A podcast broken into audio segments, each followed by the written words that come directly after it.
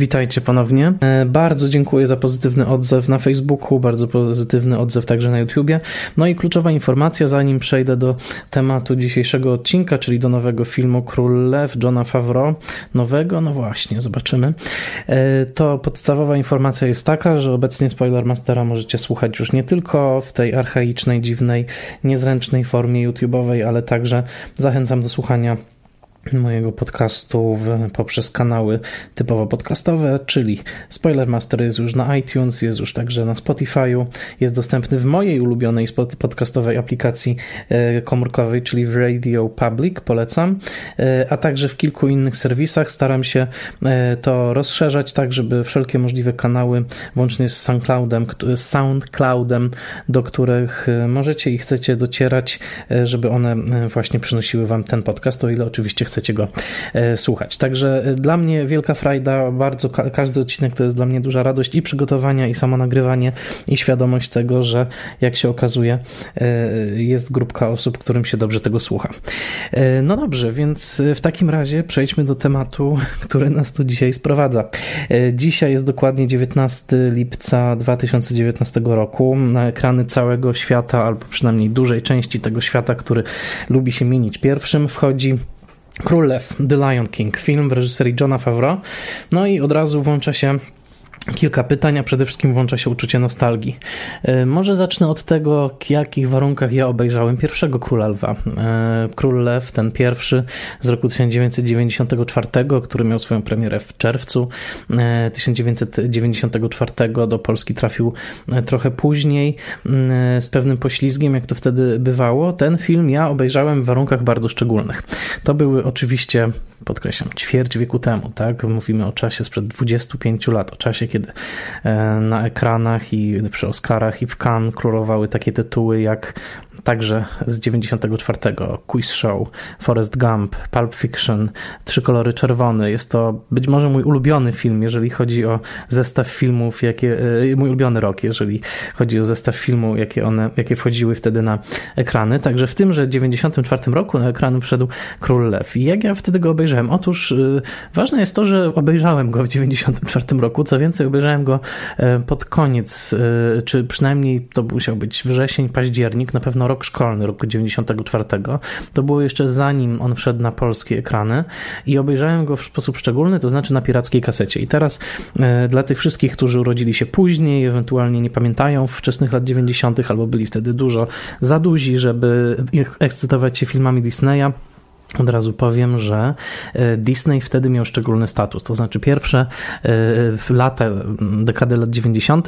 to, był, e, to była oczywiście eksplozja wszelkiego rodzaju piractwa, jeszcze przedinternetowego, ale przede wszystkim bardzo interesująco układało się piractwo dotyczące filmów Disneya. Mianowicie istniały firmy, nie pomnę teraz ich nazw, chociaż miałem sporo kaset firmowanych ich naklejkami, które specjalizowały się w sprzedawaniu filmów właśnie disneyowskich, kopiując na kolorowych kserokopiarkach literkach okładki, dubbingując te filmy, ewentualnie nagrywając podłe wersje lektorskie, często do wersji już dubbingowanych, zazwyczaj niemieckich. W takiej właśnie niemieckiej wersji oglądałem film Aristo, Aryskotraci, e, tudzież kilka innych i pamiętam taki sklepik, ja dorastałem w Tarnowskich Górach na Górnym Śląsku przy ulicy Piastowskiej, był malutki sklepik, pozdrawiam tą panią, jeśli jeszcze jest z nami, która prowadziła taki sklep, trochę mydło powidło, sklep fotograficzny, coś takiego i tam na jednej z półek były właśnie wystawione filmy Disneya. One były nie najtańsze, nie były też najdroższe.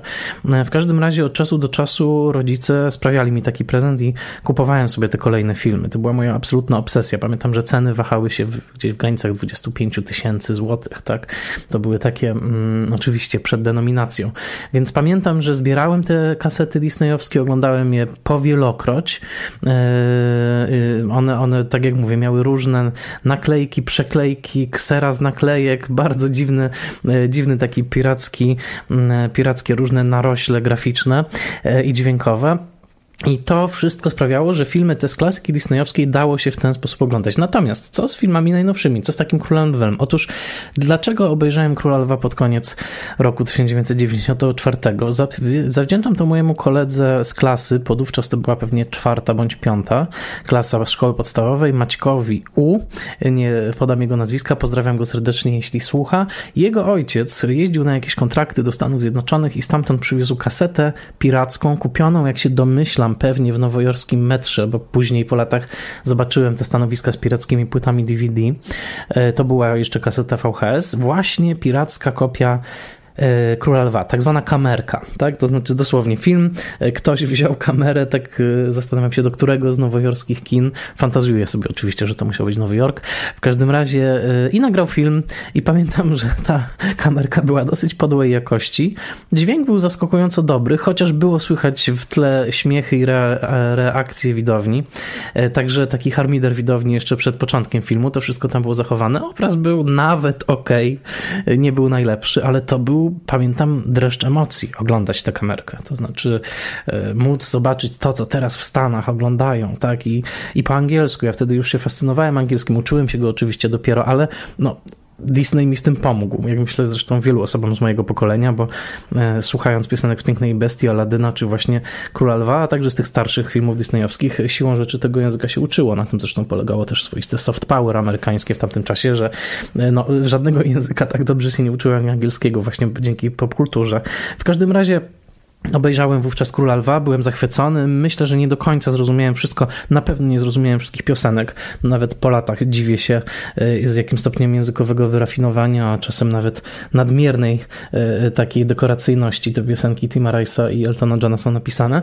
Natomiast tak, to był mój pierwszy styczność z Królem Lwem. Pamiętam ogromne emocje i pamiętam absolutny szok, kiedy zobaczyłem scenę tej lawiny, tak, kaskady, tudzież właśnie spadającej w dół e, niecki e, stada gnu, e, które, które tratują w pewnym momencie Mustafę.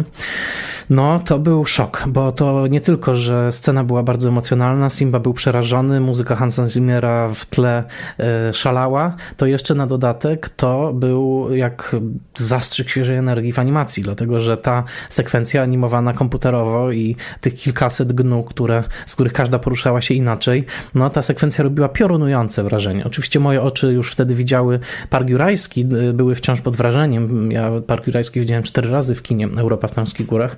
Natomiast to było coś nowego, tak? Y, pamiętam, że troszkę wcześniej obejrzane Bernard i Bianka w Krainie Kangurów, zresztą produkowane przez tego samego Tomasza Tomasa Schumachera e, miało też takie sekwencje, e, zwłaszcza dotyczące czarnej postaci, czarnego charakteru tego, tego kłusownika i jego wozu opancerzonego, którym poruszał się po australijskiej dżungli, a także kilka sekwencji akcji. Tam były już efekty komputerowe w Bernardzie i Biance, Krainie Kangurów.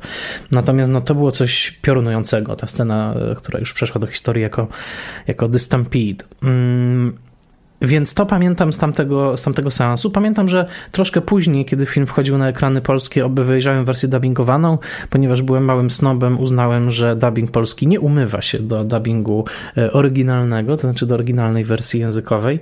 No to już na karp mojego snobizmu e, e, podówczas dwunastoletniego można, można złożyć. Natomiast co, co było istotne, że ten film oczywiście stał się jakby częścią mojego i także mojego pokolenia DNA, tak, Król, Król Lew. Niedawno miałem okazję, polecam, ona jest dostępna na stronie The Village Voice, przeczytać recenzję z filmu mm, opublikowaną po premierze amerykańskiej, recenzję Jima Hobermana z The Village Voice, najlepszego krytyka w historii Stanów, znakomitego autora, którego miałem przyjemność poznać i przetłumaczyć jedną z jego książek na polski. Otóż Jim Hoberman napisał, zaczął właściwie swoją recenzję, opisaną w roku 94, że e, Król Lew nie jest jeszcze częścią naszego narodowego DNA, ale zapewne niedługo się nią stanie. No oczywiście stał się, nie tylko narodowego, ale także międzynarodowego. Nikt nie spodziewał się takiego sukcesu. E, film który kosztował około 45 milionów dolarów, e, zarobił miliard dolarów. Film, w który nawet własne studio nie za bardzo wierzyło, pokładając o wiele większe nadzieje w produkowanej równolegle Pocahontas. E, film, który często był uważany za takie trochę brzydkie kaczątko w obrębie studia i który często był kwestionowany w ogóle jako przedsięwzięcie warte podejmowania. Ten film tak naprawdę wysforwał się na absolutną czołówkę i pod względem takiego no, popkulturowego fenomenu i także kasy, i także sprzedaży kaset wideo i wszelkich innych towarów powiązanych z tym filmem, okazał się numerem jeden. Po latach, po latach zajmuje numer trzeci na liście najbardziej dochodowych filmów animowanych wszechczasów. Na pierwszym miejscu jest Kraina Lodu, na drugim, co jest dla mnie przedziwne, Zwierzogród, na trzecim właśnie Król Lew, ale y, żadne, znaczy być może Kraina Lodu może konkurować już z Królem Lwem, jeżeli chodzi o taki kulturowy wpływ na naszą globalną wioskę, a przynajmniej każdy, kto uczestniczył w balu małych dzieci i zobaczył małe dziewczynki i czasem chłopców, którzy do upadłego śpiewają Let It Go, tudzież mam, ten, mam tę moc, przebierając się za Elzę, Olafa i inne postaci, może zaświadczyć. Tak, Kraina Lodu jest fenomenem, ale no, y, trzeba powiedzieć, że y, Król Lew jest fenomenem, który trwa już ćwierć wieku. Y, stał się także fenomenem broadwayowskim, podobnie jak Frozen, ale jednak przedstawienie Julie Taymor z roku 97 było także nowatorskie pod względem inscenizacyjnym Nikt tak wcześniej na scenie amerykańskiej nie użył marionetek, y, nawiązując do mm, teatru Bliskiego Wschodu i Azji e, jak ona, więc możemy mówić o kamieniu milowym w historii światowej rozrywki. Od tego chcę zacząć, że Król Lew, ten oryginalny z roku 94 to był taki kamień, e, taki kamień milowy.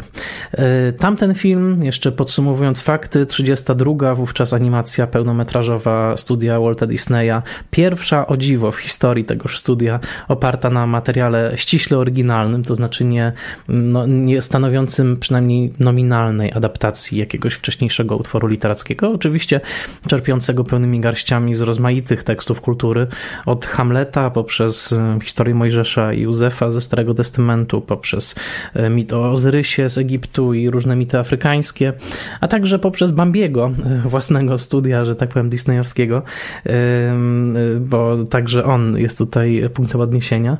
Nawet jedna z autorek pracująca przy Królu Lwie nazywała ten film Bamlet, łącząc łącząc Bambiego i Hamleta.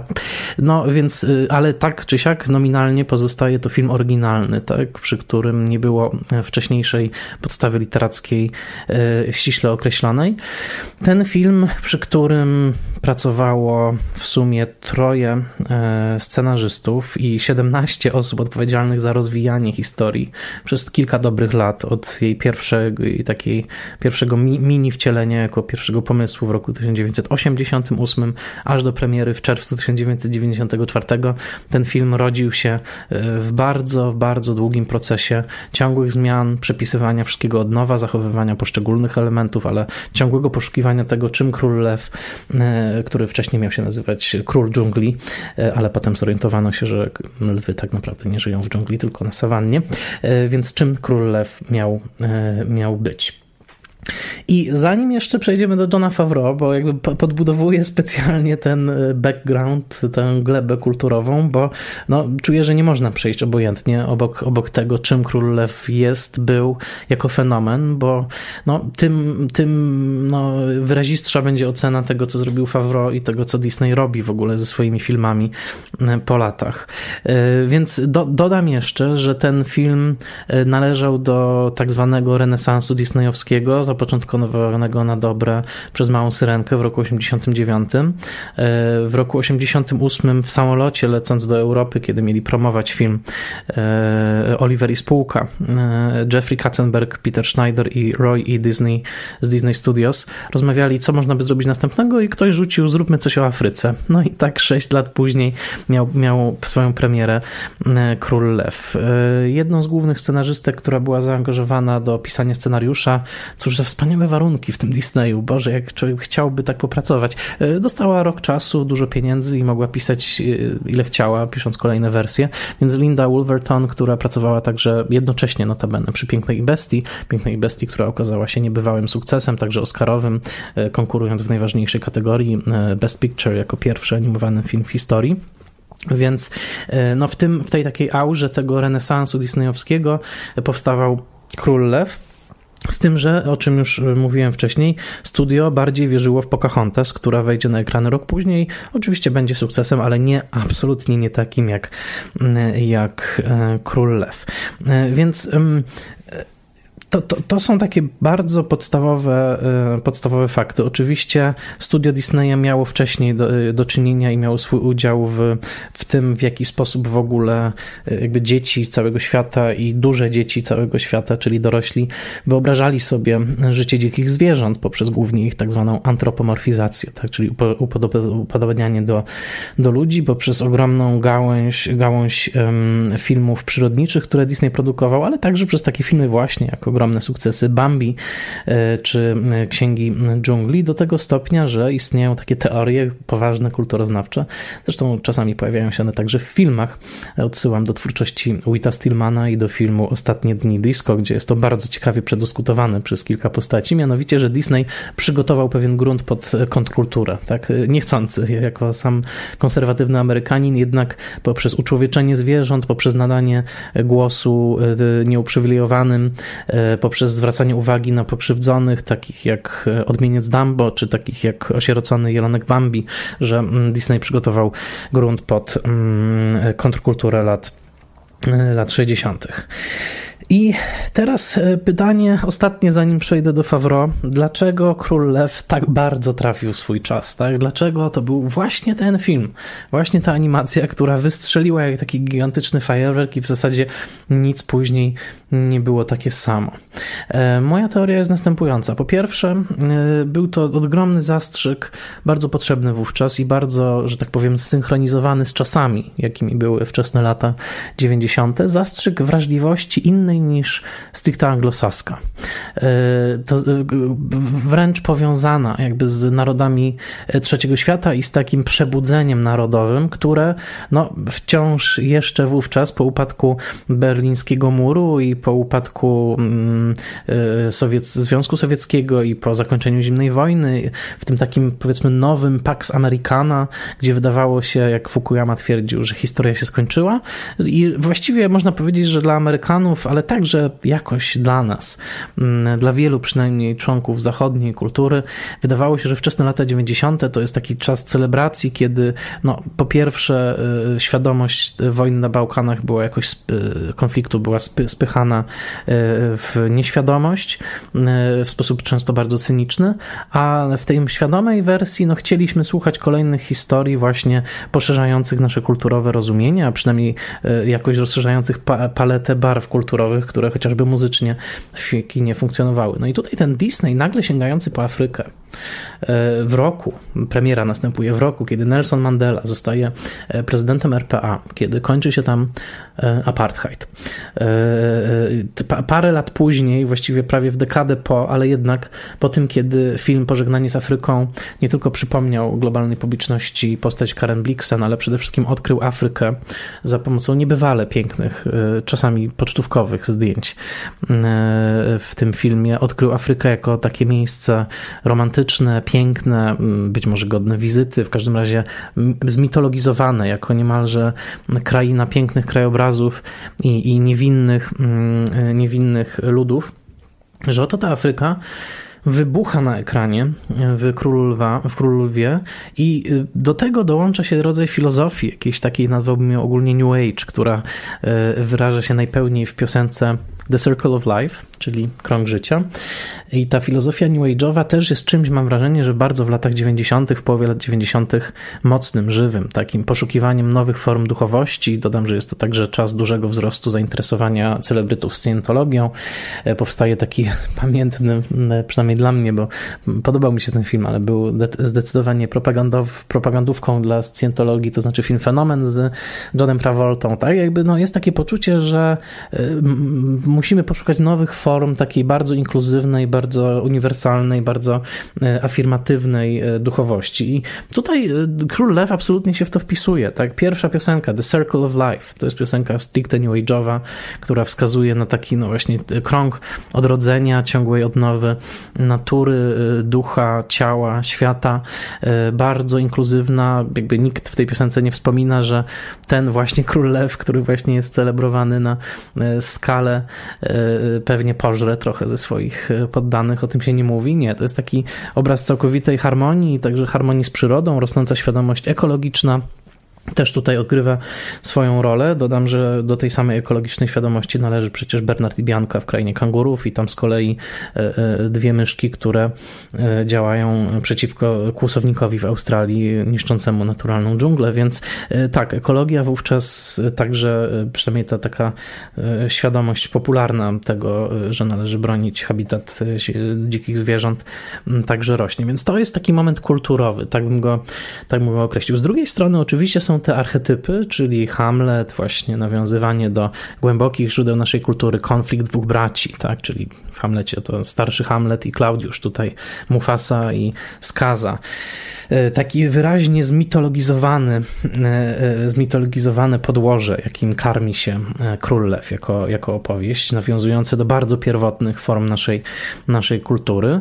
To, to, to, to numer dwa. A numer trzy, i tu będę kontrowersyjny, postawię taką tezę, że był to film, który czerpał swoją ogromną siłę oddziaływania z zakodowanego, konserwatywnego przesłania, które zostało albo rozpoznane, albo i nie, ale w każdym razie mogło być uznane jako, że tak powiem, fundament pewnej religii, tak? Znaczy mówię oczywiście o religii w takim pojęciu popkulturowym.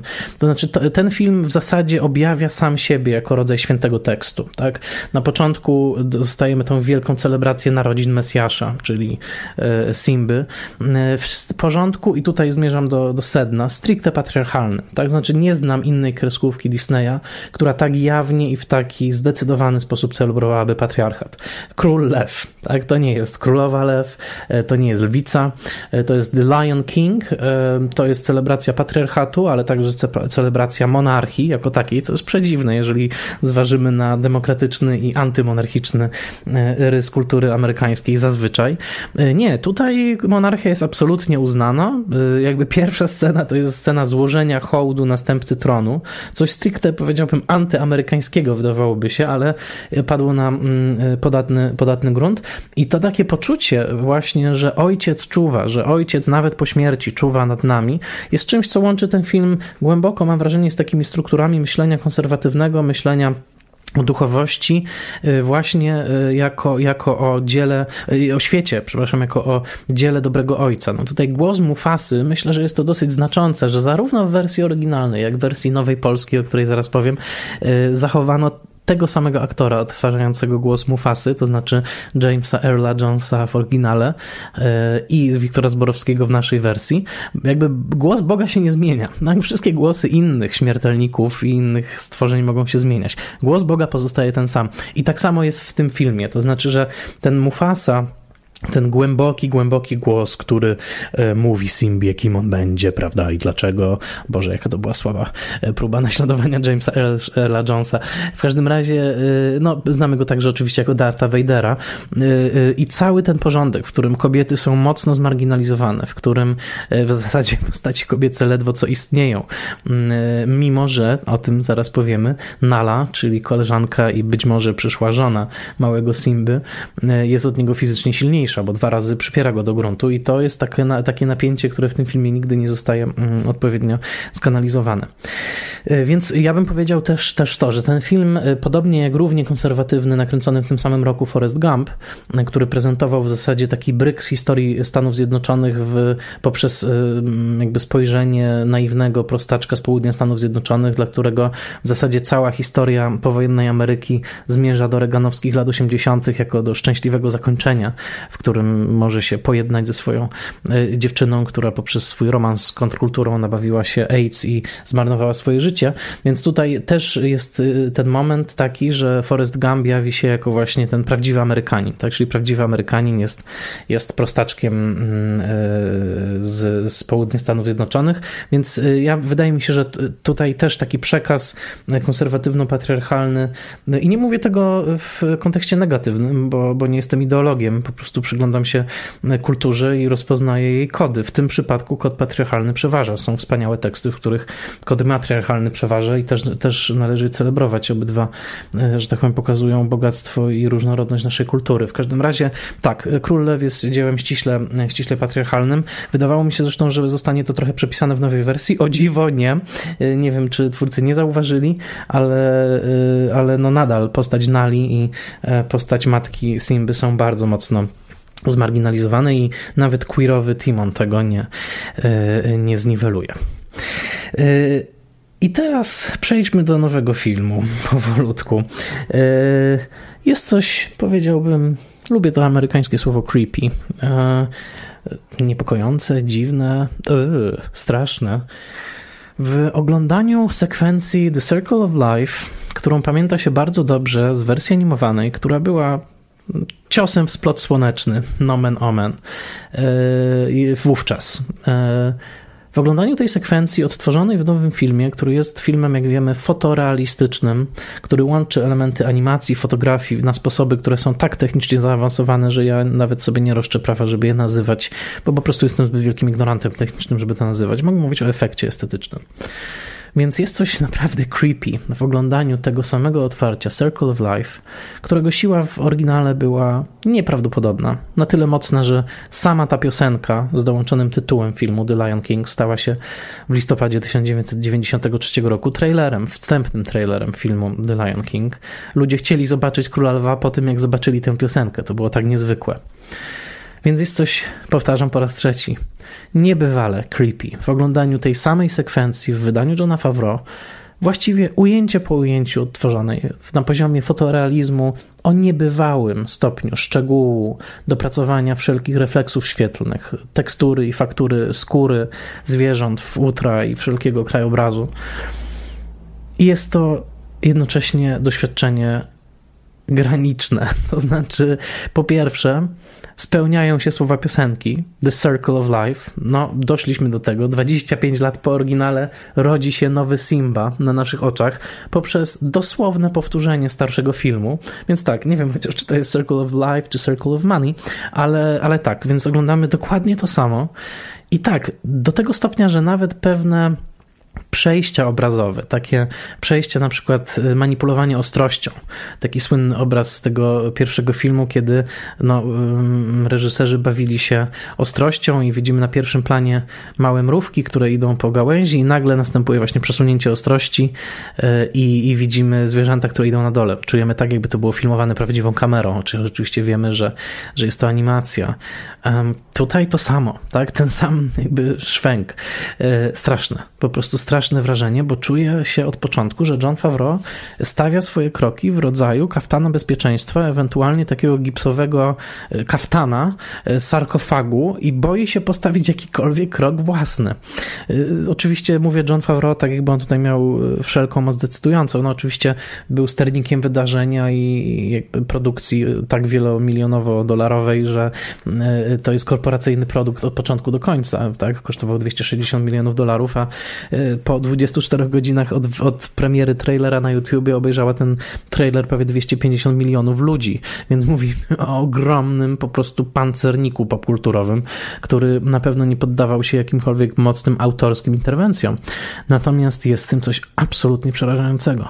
E, I nie mówię teraz o reakcjach małych dzieci, bo wiem o tym, że w komentarzach znajdę e, takie zdania z cyklu, a mojej pięcioletniej bratanicy córce się podobało. Nie wątpię, gdybym miał 5 lat, pewnie też bym się wciągnął.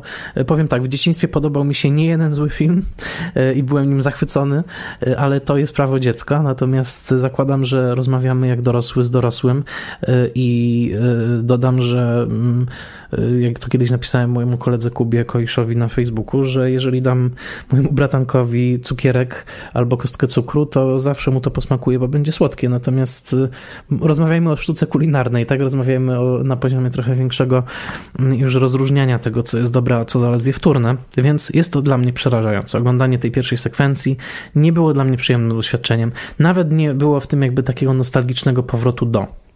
Raczej było to tak, jakby ktoś wskrzesił na moich oczach tamten film, ale tak jakbym ja wiedział, że to nie jest do końca ten film.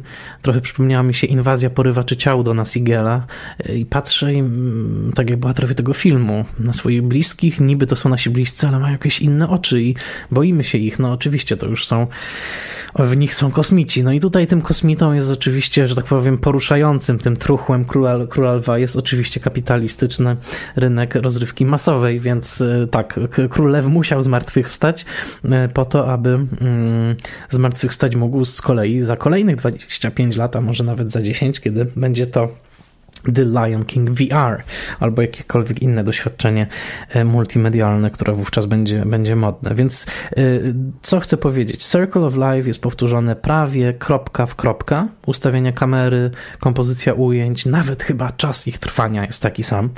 I oglądając to przypomniał mi się film e, Gasa Van Santa pod tytułem Psychol, który był powtórzeniem psychozy Alfreda Hitchcocka, ujęcie po ujęciu. To był taki słynny, prowokacyjny eksperyment z 98 roku, wówczas bardzo zniszczony przez krytykę, w którym Van Sant postanowił powtórzyć psychozę krok po kroku takimi samymi kolorowymi ujęciami e, i, i, i wywołał tym niezłą burzę. E, później zerknąłem do recenzji e, Króla Lwa dostępnej na stronie rogerebert.com. Okazuje się, że Matt Zoller-Seitz, redaktor naczelny tej strony, też wychwycił to podobieństwo i napisał o tym w recenzji. Mm, ale mówię o tym, bo nie inspirowałem się Matem Zajcem. No, w każdym razie tak, jest to dziwne, jest to dziwne wrażenie. I cały film, od razu to powiedzmy, cały film, który rozciąga historię z oryginału, która trwała wtedy 88 minut, on ją rozciąga do 118 minut. Byłem ciekaw, no dobrze, no co w takim razie dodadzą do tej historii? Tym bardziej, że Favreau podkreślał w wywiadach, że chce rozszerzyć historię, rozbudować uniwersum, moje ulubione słowa ostatnio, rozbudować uniwersum, rozszerzyć historię.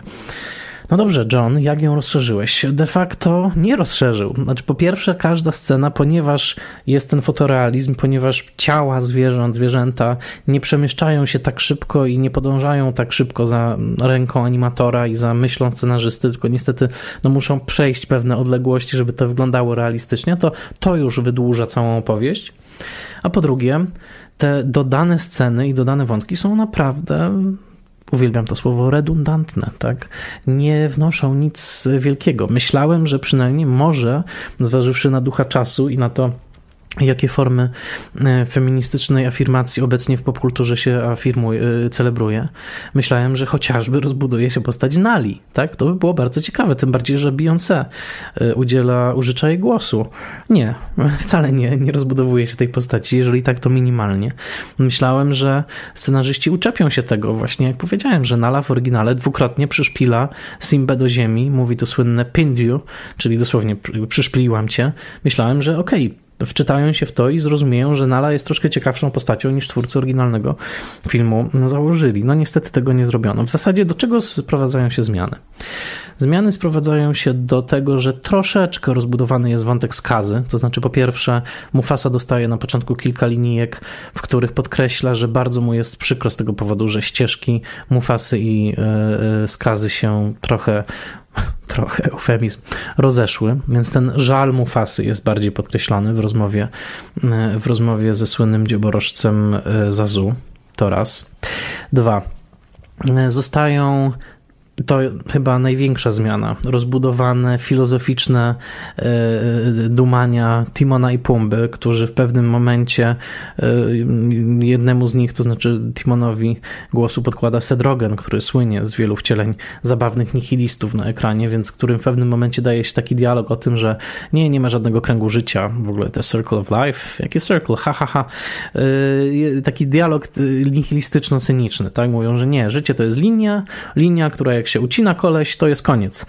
I to jest taki rodzaj bardzo poważnego, jakby filozoficznego tekstu, który jednak w klasycznych, y, nawet tych y, z okresu renesansu disneyowskiego, y, kreskówkach by się nie znalazł, bo jest po prostu zbyt nihilistyczny, tak? Znaczy zbyt skręca w stronę cynizmu.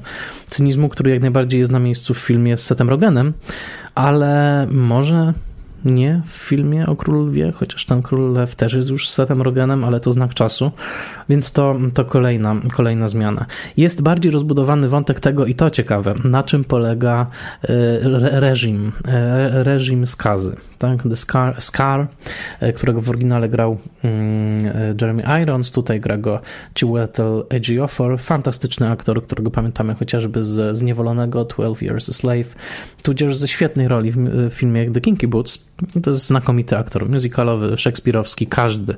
Potrafi wszystko, dla mnie jest nowym wcieleniem Kevina Kleina. E, który też był gwiazdą Broadwayu i fantastycznym aktorem i amantem i film na akcji i tak dalej.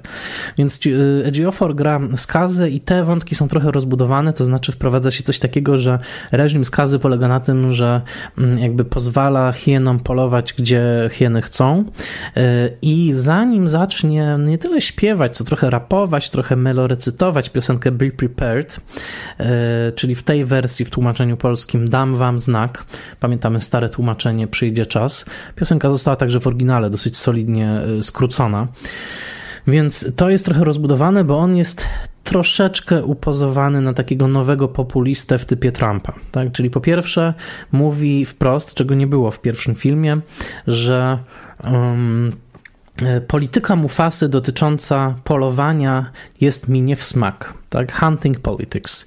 No, mm, hunting politics to brzmi jak coś z pokotu Agnieszki Holland, ewentualnie z tych rozmów, dyskusji, które się toczą obecnie dotyczącego odstrzału zwierząt, dotyczących myślistwa, więc okazuje się, że Mufasa jest tym dobrym królem, bo nie pozwala tak w nieskrępowany sposób polować. Tak? Innymi słowy, wprowadza pewne regulacje.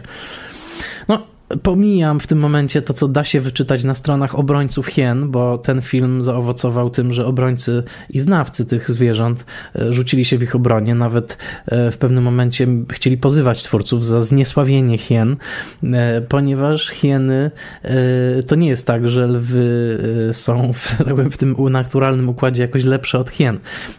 Hieny podobno nawet są o wiele mniej chętne do zjadania i do polowania i do zabijania w obrębie własnym własnych, że tak powiem, wspólnot. E, lwy robią to podobno częściej, a jeżeli chodzi o żywienie się padliną zabitą przez inne zwierzęta, to lwy robią to częściej niż hieny, ale to już taki przypis e, e, oddzielny. Natomiast tutaj tak, no okazuje się, że Mufasa jest mądrym królem, bo zabrania polowań, tak?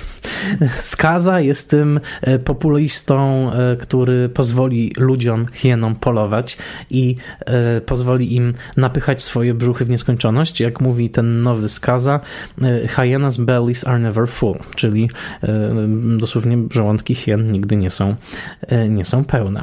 Więc to jest kolejna Kolejna zmiana i także jest y, zasugerowana rzecz w rozbudowanej scenie właśnie tych nieudanych rządów albo udanej tyranii skazy, że kiedyś coś łączyło y, y, partnerkę, mm, partnerkę Mufasy mm, z skazą z kolei, że tam była jakaś historia miłosna.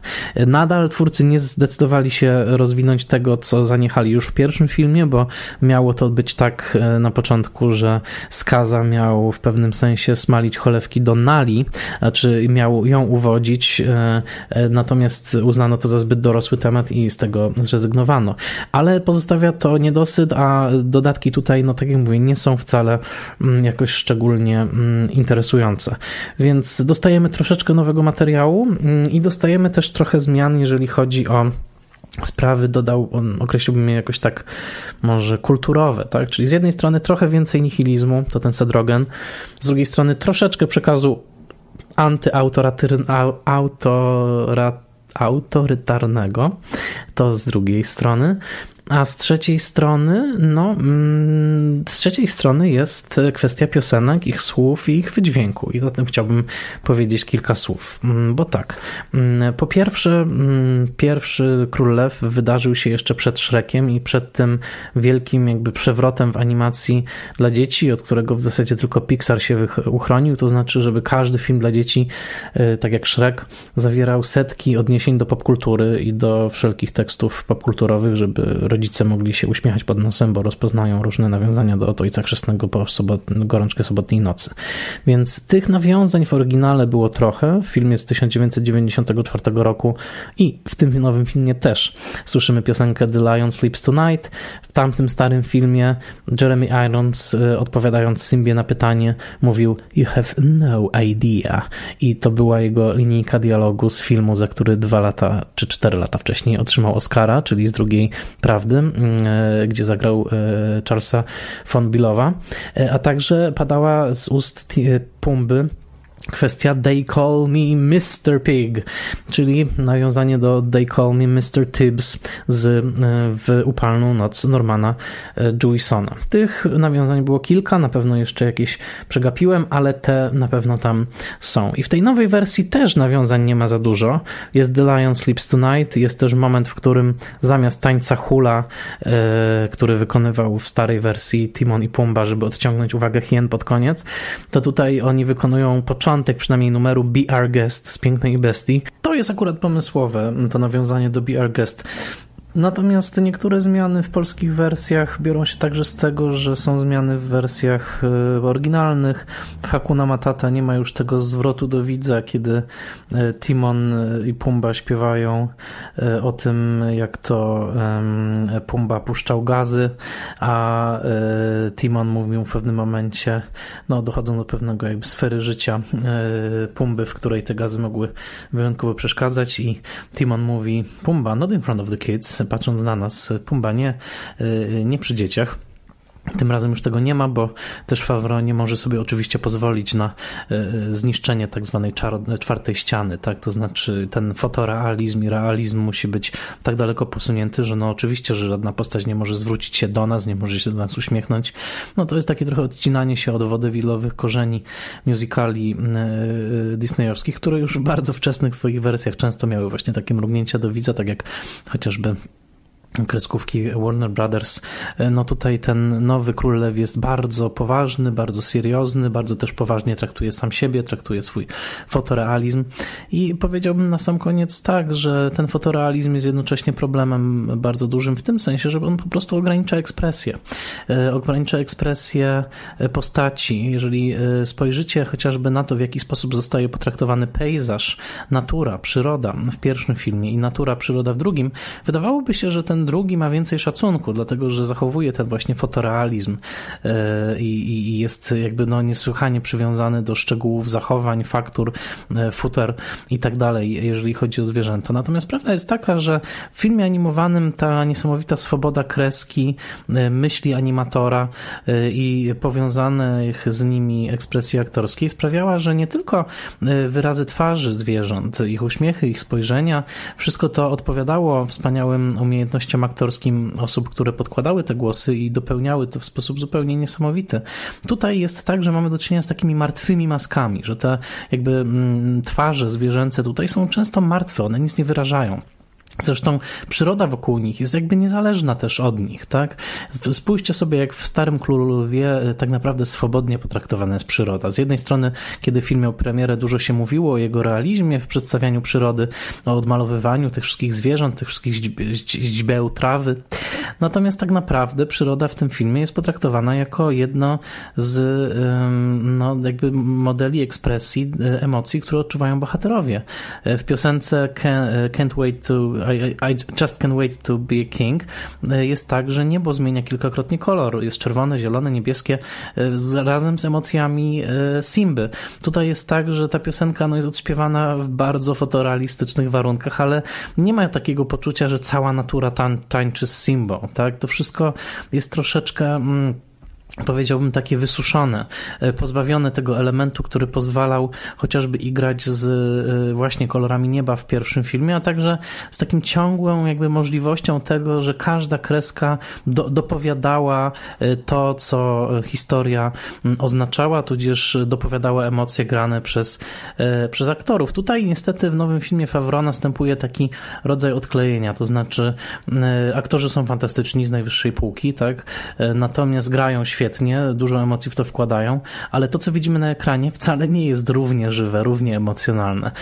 Aktorzy mogą wspaniale się popisywać wokalnie, ale te twarze zwierząt i wargi zwierząt, usta w tym przypadku, no, ani nie poruszają się w pełnej synchronii z tym, ani też nie mają tego właśnie wyrazu, tej ekspresji, więc powiedziałbym, że ten film jest w pewnym sensie smutniejszy. On jest doskonalszy i smutniejszy jednocześnie. E, jest wypreparowany, wygenerowany w zasadzie. E, dojdziemy może do punktu, w którym e, filmy będą generowane przez algorytmy i myślę, że ten film jest bliski tego. To znaczy ta armia wspaniałych ludzi, która przy nim pracowała, należy tylko się im ukłonić i gratulować każdemu z nich, bo to jest pod względem zawodowym, pod względem rzemieślniczym wspaniałe osiągnięcie, ale jednak zabrakło reżysera i zabrakło wizji, która ten wysiłek armii ludzkiej sprawił, sprawiłaby, że wyraża coś świeżego, wyraża, wyraża coś żywego. Ten film właściwie już w momencie premiery, już w momencie narodzin jest zmumifikowany, jest ogromnym doświadczeniem techni- e, takim technologiczno E, wizualnym, ale tak naprawdę emocji w nim e, nie ma i przede wszystkim tego, czego mi najbardziej zabrakło, ekspresji. Po prostu ekspresji, tego, żeby całość stanowiła wyraz pewnego uczucia, pewnej myśli, pewnego przeżycia. Tutaj mamy mniej więcej takie uczucie, jakby ktoś zamiast słoneczników Van Gogha powiesił nam, e, tudzież innego obrazu Van Gogha powiesił nam fotorealistyczną fototapetę słoneczników albo fototapetę gwiaździstej nocy nad piękną sawanną. No, na pewno jest cudzysłów prawdziwiej. E, myślę, że też jest trochę mniej ciekawie. E, szkoda, że John Favreau nie ma pomysłu na, na, na to, w jaki sposób nie tylko powtarzać, nie tylko jakby w, wkładać tak ogromną energię ludzką w powtarzanie pewnego gestu, powtarzanie pewnych e, kolejn, ale żeby troszkę te kolejny, nie wiem, naruszyć, żeby chociażby dać widzowi troszeczkę radości, bo ten film ma bardzo mało radości. Przy swoich 118 minutach i ciągłym napięciu, żeby nie odejść od oryginału za bardzo, jest to doświadczenie tak naprawdę dosyć męczące. Mam nadzieję, że wideo Wam się podobało. E, zapraszam do kolejnych i e, mam nadzieję także, że e, znajdziecie mnie na Spotify'u, iTunesie i innych platformach. Zachęcam do subskrybowania, a także odpowiadam na wszelkie pytania. Najlepszym kanałem jest Messenger na Spoilermaster na Facebooku. A teraz żegnamy się dźwiękiem, który dla mojego pokolenia oznaczał koniec seansu. Posłuchajcie.